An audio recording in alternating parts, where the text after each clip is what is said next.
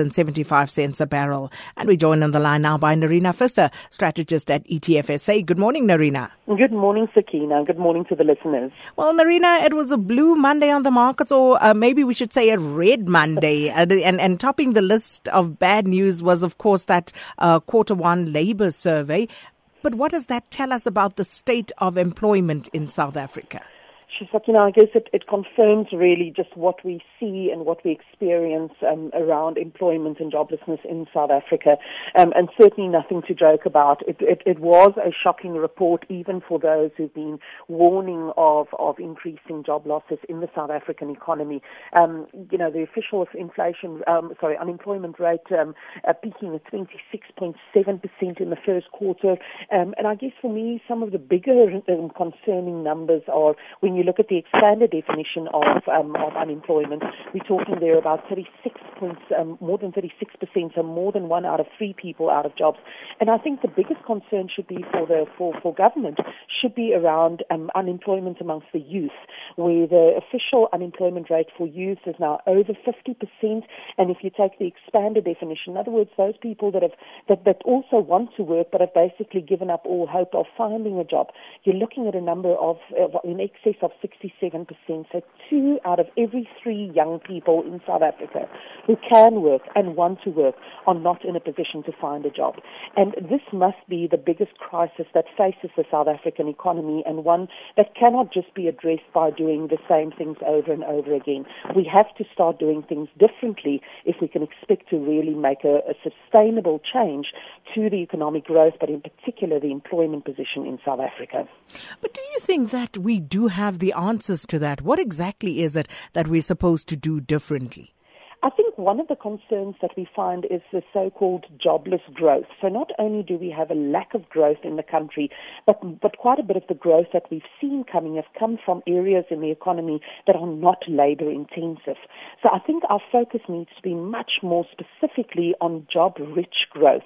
So really looking at areas such as manufacturing, such as tourism, such as agriculture and so on, areas of the economy that really requires labor and I think requires lower skilled labor as well. I think for too long we have sort of pinned our hopes on the on the mining sector and thought that that was going to be the saving grace. And with the global economy really just slumping the way that it is and the demand for commodities having declined to the level that it has, that is not the answer for the South African economy. We have to turn our attention to other parts of, of job-rich growth and in particular really focus on um, the, the appropriate skills development. So not just um, blanket sort of education and skills improvement improvement, but the specific skills and even retraining of workers that would be required to suit a different type of job rich growth. And speaking of mining, that was another very red part of the markets yesterday, Nerina, and some mining stocks falling as much as 15% on the day. Talk to us about that. Sure. And, and, and, and, you know, the Rand as well slumping to its worst level in more than a month. What's yes, going on? And one would have thought that the, that the very weak Rand, the Rand weakening by more than 2%, that that would have helped our mining stocks. But I'm afraid the slump in the, in the commodity prices, partly precipitated by a, a stronger US dollar, but more importantly, sort of influenced by those trade numbers that we saw coming out of China yesterday, um, really marking 18 months of, of worsening export and import numbers in China. So really what we saw there was a case of um, the commodity price slump translating into severe losses on our mining bourse. Um, these are companies that have really um, in the first quarter of this year um, run up very hard and probably way ahead of the, of the fundamentals supporting those price rises. So yesterday was a, was in part a bit of a of a sanity check and a reality check coming in for our, our mining stocks. I think one that was quite interesting is is the drop in the oil price because with those Canadian wildfires, I think there's been an expectation that um, talk about approximately two million bar- barrels of oil being taken out of production from Canada and, and the expectation was that that should provide a bit of a support for the oil price.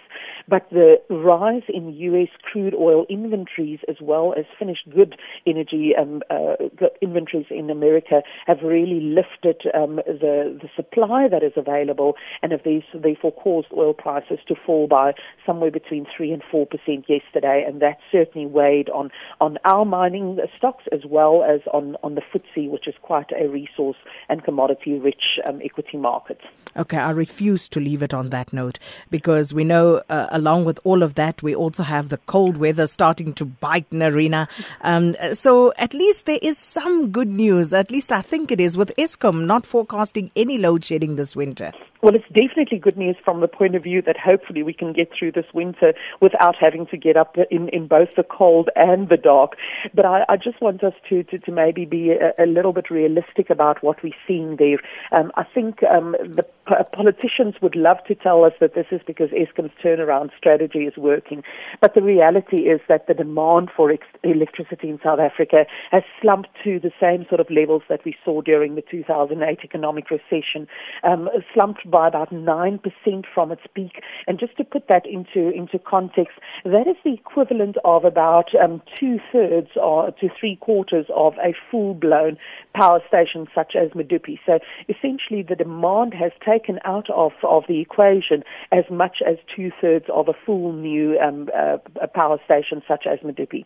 So what we're seeing here is that the reason why we won't um, expect load shedding this winter is not because the supply side has really been improved all that much, but really because of the poor economic growth in the energy rich sectors in our economy has really taken the demand out of the equation. And, and, and that, um, that cannot be a good thing for our economy. We just spoke about the need for economic growth and especially the job rich growth. Let's celebrate the fact that we won't expect a load shedding this winter, but let's also keep, keep in mind um, the real reason why there won't be any load shedding. Oh, well, I tried. Uh, thank you so much, Nerina.